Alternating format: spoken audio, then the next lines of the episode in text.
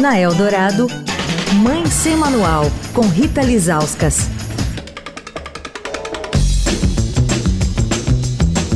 Oi, gente, Mãe Sem Manual começando a semana. Nesse 8 de abril foi o Dia Mundial de Combate ao Câncer, por isso, esse vai ser nosso assunto no Mãe Sem Manual. Vamos falar dos cânceres femininos, fatores de proteção, prevenção, o peso da genética nesse contexto.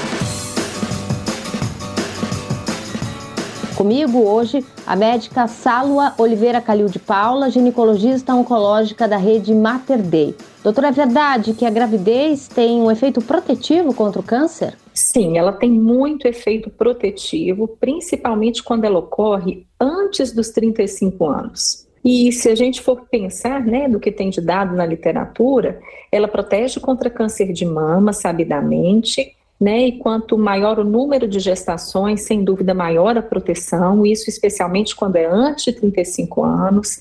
Ela protege contra câncer de ovário, né? Porque ela bloqueia o funcionamento de ovário e protege também contra câncer de endométrio. Essas alterações que são fisiológicas da gravidez, que são normais da gravidez, elas na mama, por exemplo, elas fazem com que haja o desenvolvimento completo das mamas. Então, a mama é, de uma mulher só se desenvolve completamente quando essa mulher engravida. E essas transformações que ocorrem, elas beneficiam essa mulher no sentido de proteção contra o câncer de mama, por exemplo. Nos ovários, por exemplo, a gestação ela bloqueia o funcionamento ovariano e com isso também protege de certa forma o câncer de ovário. Existe uma maior prevalência de alguns cânceres ginecológicos para aquelas mulheres que nunca engravidaram.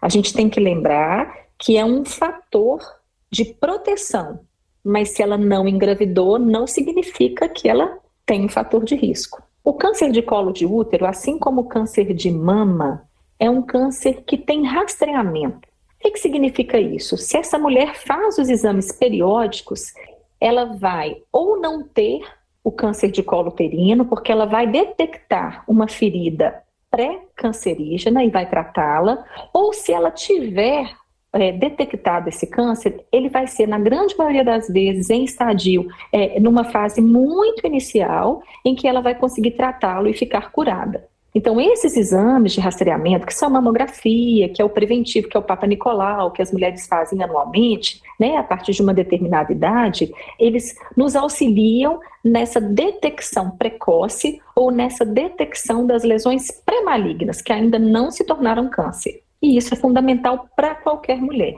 independente grávida ou não grávida, porque isso depende da idade em que ela se encontra.